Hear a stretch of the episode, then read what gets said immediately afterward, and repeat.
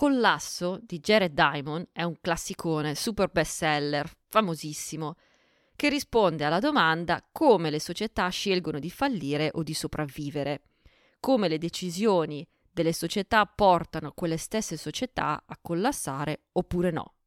Se uno pensa alle città perdute, le civiltà scomparse, perché sono scomparse? Alle volte uno può pensare è stata un'invasione, ma tante volte quella civiltà è semplicemente scomparsa nel nulla, non c'è stato nessuno che l'ha invasa. E allora perché sono scomparsi?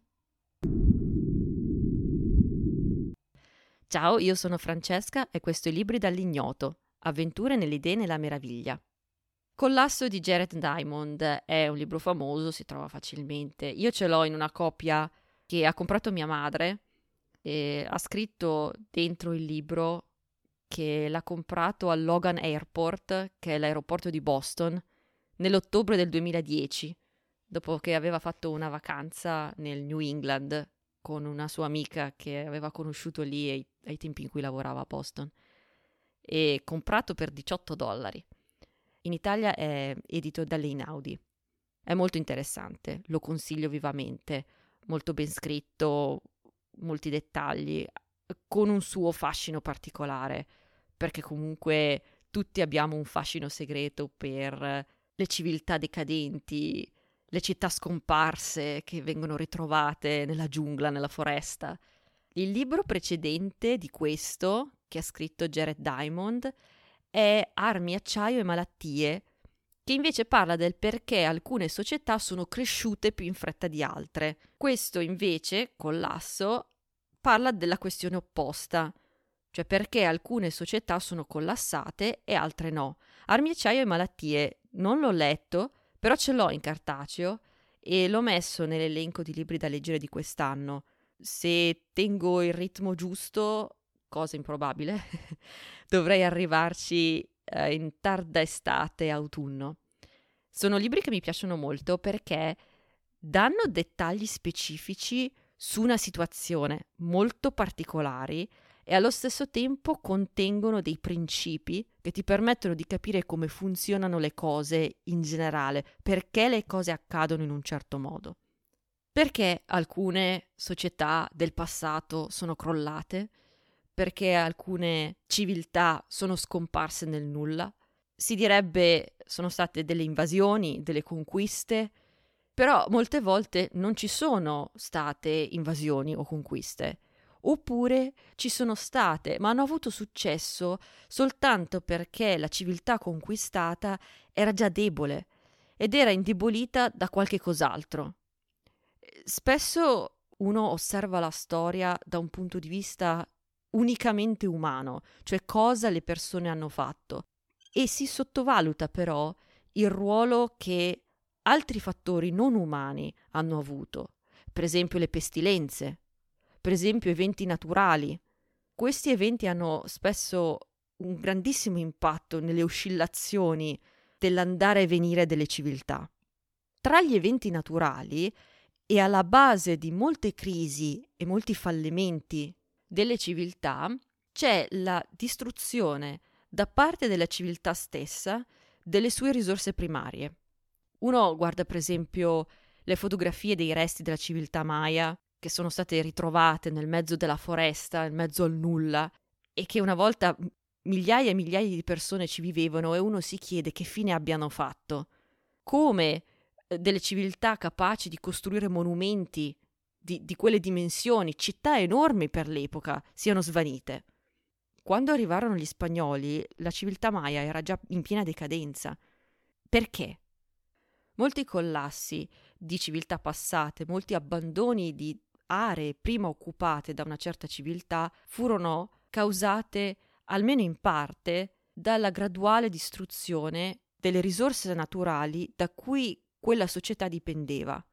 È una forma di suicidio involontario attraverso la distruzione della base su cui la società dipende.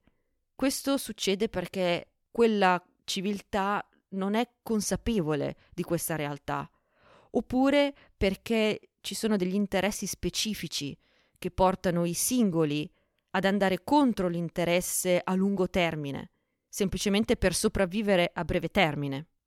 Tra l'altro, anche se questo libro parla del lento degrado delle risorse naturali, in realtà lo stesso discorso uno può farlo sulle risorse sociali. Ad esempio, se la forza del tuo sistema finanziario si basa sulla fiducia, sul fatto che tutti sanno che il loro denaro con te sarà al sicuro e nessuno glielo ruberà, però poi tu utilizzi il tuo sistema finanziario per punire gruppi di persone che non ti piacciono, che cosa stai facendo? Stai distruggendo la fiducia che gli altri hanno nel tuo sistema, che è la base del suo successo e delle ricchezze che ricevi grazie a quel sistema. Quindi stai creando crepe alla base del tuo sistema, dal sistema da cui dipendi, per creare momentanei problemi a qualcun altro. Lo fai perché non ti rendi conto da dove arriva la tua ricchezza, su cosa si basa. Questo succede perché le persone sono così abituate ad avere ciò che hanno che perdono di vista la ragione per cui ce l'hanno e rischiano quindi di cominciare a sfruttare oltre ciò che si dovrebbe. Cominciano a sfruttare le, ro- le loro risorse malamente, le buttano le, le utilizzano scioccamente, buttan- gettandole via, le sprecano, le rovinano, mettono in pericolo qualcosa di molto importante per un guadagno momentaneo che non è così importante. Lo stesso vale per foreste, acqua, cibo. Questa idea che le popolazioni del passato, in particolare questa idea è associata ai nativi, agli indiani d'America, agli aborigeni, c'è questa idea che fossero degli attenti manager della natura in cui vivevano, ehm, queste popolazioni che erano in equilibrio con la natura, eccetera, eccetera. In realtà è una cosa falsa, eh, deriva dal mito del buon selvaggio. Tutte le civiltà corrono questo stesso rischio. Gestire le risorse naturali è sempre stato difficile per tutti e alcune civiltà ci sono riuscite meglio di altre, Alcune civiltà si sono trovate in situazioni più difficili di altre. Alcuni ambienti sono più fragili di altri, quindi anche piccoli errori portano a catastrofi. Ad esempio ambienti isolati, come isole oppure estremi, come la Groenlandia per esempio. Tante città perdute sono state perdute per ragioni ecologiche, per equilibri rotti, risorse svanite.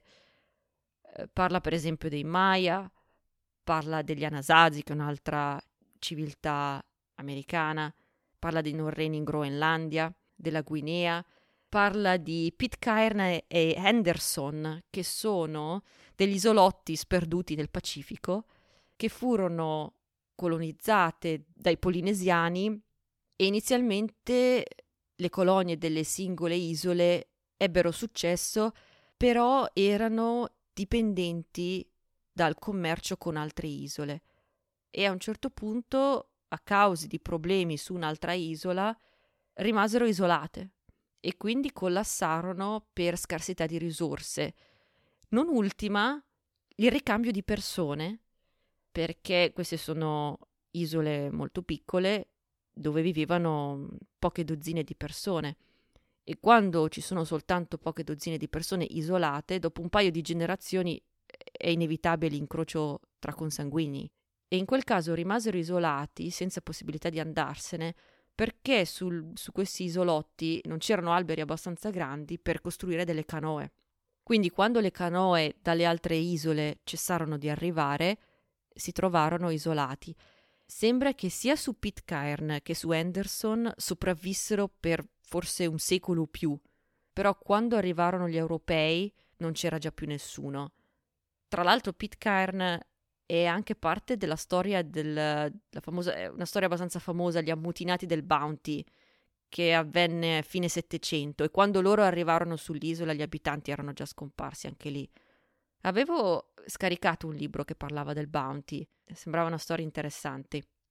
Eh, in questo libro di collasso di Jared Diamond c'è anche tutto un capitolo sull'isola di Pasqua, che è quell'isola nel Pacifico con quei monumenti, quegli enormi testoni di pietra. E proprio quei testoni di pietra sono stati grande parte del collasso della loro società. Quelle statue dell'isola di Pasqua si chiamano Moai e sull'isola ne sono state contate 887, di cui però quasi la metà sono ancora nelle cave e non sono mai state trasportate verso la costa dove venivano erette in complessi. Sono enormi, basta andare a vedere le fotografie e uno capisce quanto sforzo eh, fosse necessario per trasportarle dalle cave. Servivano persone che dovevano dedicarsi a quell'attività, però servivano anche materie prime per il trasporto e soprattutto serviva legna per i pali e le corde. La tradizione di quel tipo di statue fa parte in generale della tradizione polinesiana, si trovano anche su altre isole, però di solito sono di legno, sono più piccole. E invece sull'isola di Pasqua sta questione delle statue è andata un attimino fuori controllo e si vede dalla dimensione di queste statue non solo sono grandi, ma sono di, di dimensioni sempre più grandi perché c'era una forma di... c'era una competizione tra i vari clan dell'isola per fare la statua più grande. E hanno calcolato che servivano dai 50 alle 500 persone per trasportare una statua. E ci voleva cordame, leve, slitte, strumenti vari. E poi serviva un surplus di cibo per sostenere tutta questa cosa. E tutta questa faccenda veniva sostenuta utilizzando la foresta che era presente sull'isola quindi gli alberi venivano tagliati sia per la legna, sia per liberare spazio per l'agricoltura e produrre più cibo. Però se tu vai a vedere le fotografie di oggi dell'isola di Pasqua, uno nota una cosa, non ci sono piante. Però invece una volta era coperta da una foresta, con anche delle specie di piante autoctone che esistevano soltanto lì. La foresta poi ospitava delle specie di uccelli, anche loro che esistevano soltanto lì e che erano una parte importante della dieta locale. E la foresta era importantissima perché forniva legna per costruire le canoe e con quelle canoe potevano andare a pesca al largo. Con lo scomparire della foresta scomparvero anche gli uccelli e con lo scomparire degli alberi la gente non poté più costruire canoe abbastanza grandi capaci di navigare nell'oceano. E dai resti che hanno trovato hanno visto come a un certo punto nella dieta il pesce quasi scompare. E in particolare scompare il pesce di grandi dimensioni come i tonni. La scomparsa di certe risorse di cibo portò all'eccessivo sfruttamento delle altre, per esempio dei molluschi che potevano essere trovati sulla riva e che a loro volta pian piano cominciarono a scomparire. C'era una specie di palma gigante che si estinse ed era una risorsa fondamentale. Venivano usati per fare il fuoco, per cremare i corpi, per liberare spazio per l'agricoltura, per fare le canoe, per eh, trasportare e erigere le statue. Tra l'altro gli abitanti, quando arrivarono, introdussero involontariamente anche i ratti Cosa facevano i ratti? I ratti si mangiavano le noci delle palme. Così non solo c'era un'eccessiva deforestazione, ma non crescevano neppure le palme nuove.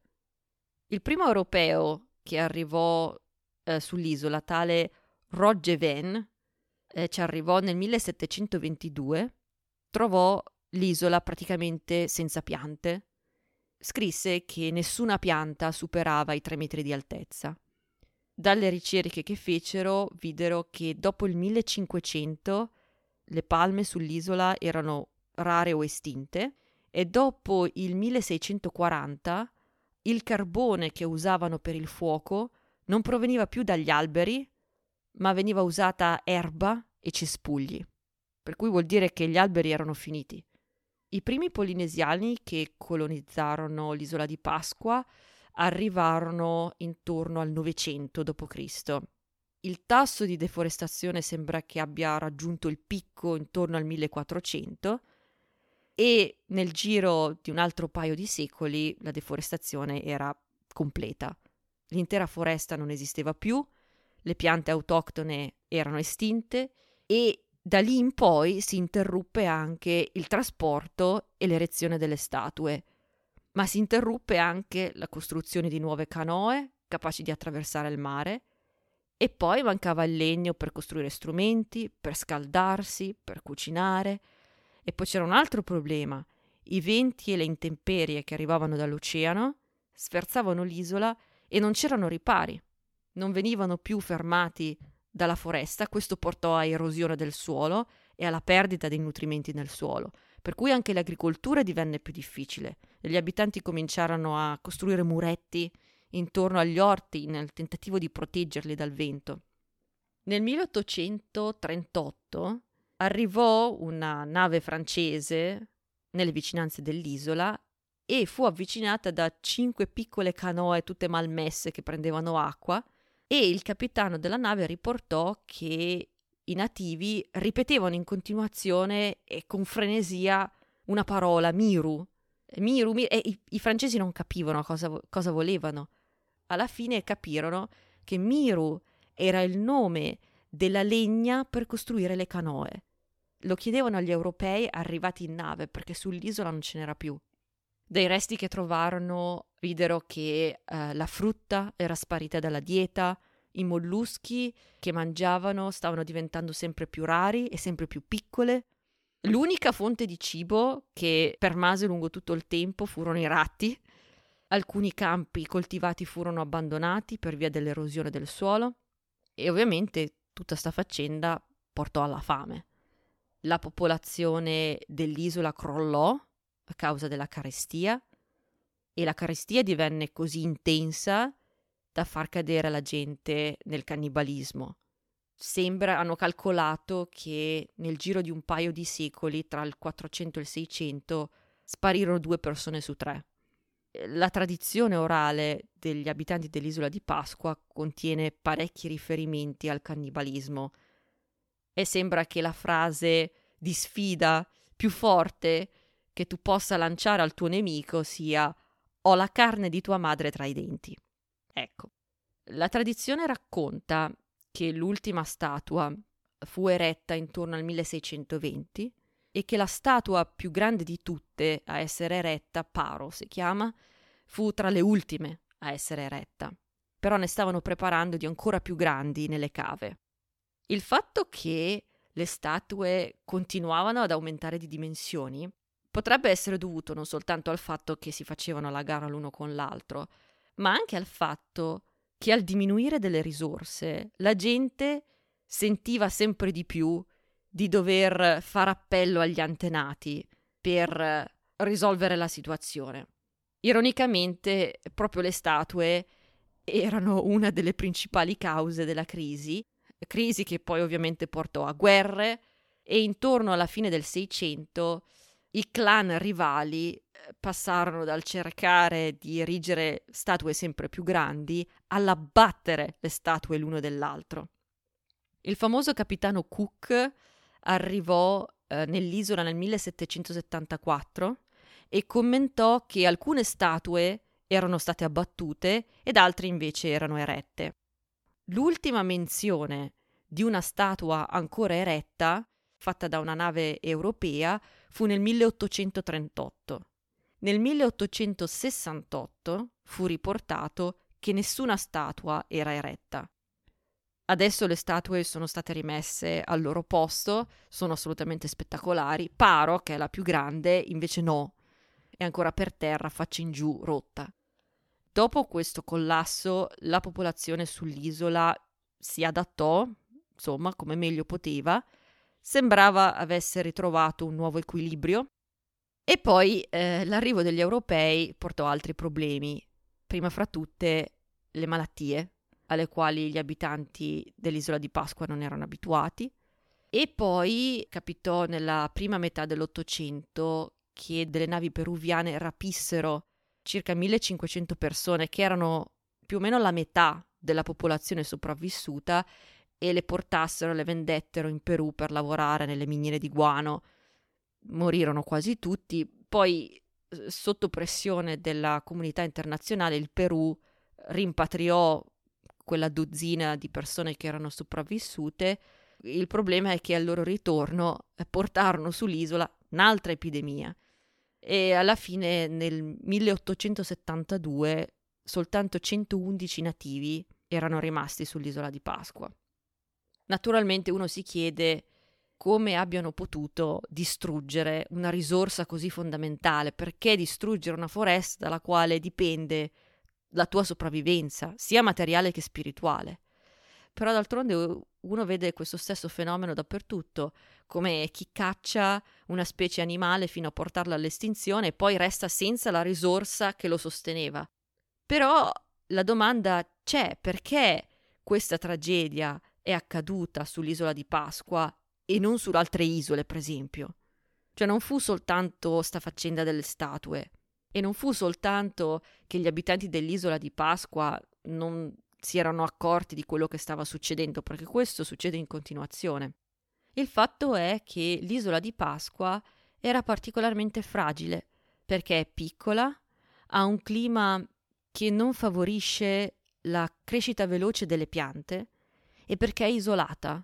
Anche quando gli abitanti dell'isola di Pasqua erano in grado di costruire canoe, era comunque troppo lontana dalle altre isole, quindi questi non potevano andarsene.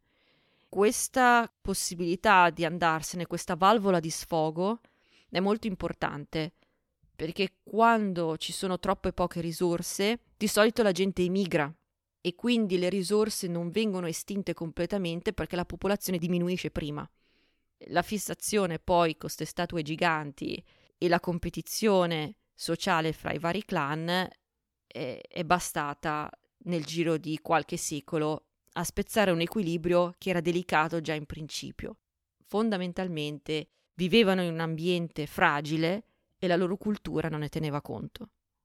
Chiaramente la morale della storia del libro è che la Terra è nello spazio come l'isola di Pasqua è nell'Oceano Pacifico, piccola, isolata e fragile.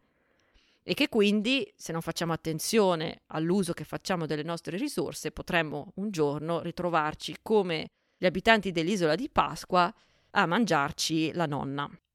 La questione però è un po' più complicata di così, perché ci sono invece popolazioni che hanno avuto successo, come la nostra per esempio, tra alti e bassi, tantissime civiltà sono fiorite attraverso l'inventiva tecnologica, sono riuscite ad aumentare le risorse e quindi hanno potuto sostenere una popolazione sempre più grande. Non bisogna fare l'errore di credere che le risorse siano qualcosa di fisso, perché non si tratta tanto di non consumare, piuttosto si tratta di accorgersi dei punti di fragilità, dei limiti e di non superarli, e di lavorare da un punto di vista tecnologico per trovare nuove risorse sfruttarle meglio. Ho appena comprato un nuovo libro, si chiama Abbondanza di Peter Diamandis, che parla proprio di questa cosa. C'è un pericolo eh, nella mentalità della scarsità, come la chiamano, cioè la mentalità che ti porta a credere che le risorse siano fisse e limitate. Molte guerre sono state combattute per questo, perché se credi che le risorse siano finite e limitate, tutto diventa un gioco a somma zero. Cioè, se qualcuno ha di più è perché lo ha tolto a te e per avere di più devi toglierlo a qualcun altro, che è una mentalità potenzialmente molto pericolosa. La mentalità dell'abbondanza, viceversa, è credere che nuove risorse possono sempre essere trovate ed è una mentalità diversa dalla mentalità dello sfruttamento. Comunque, Collasso di Jared Diamond fa un ottimo lavoro nello spiegare il problema. Lo consiglio moltissimo, è un bestsellerone, lo si trova dappertutto, è ottima divulgazione. Ovviamente non è che posso raccontare tutte le storie, però eh, un'altra che è molto interessante è quella dei vichinghi in Groenlandia, che si ostinavano ad allevare le mucche invece di imparare dagli Inuit come pescare e che anche loro sparirono nel nulla. Se ti interessa seguire eh, iscriviti al podcast. Io sono Francesca e grazie per aver ascoltato e ci sentiamo la prossima volta.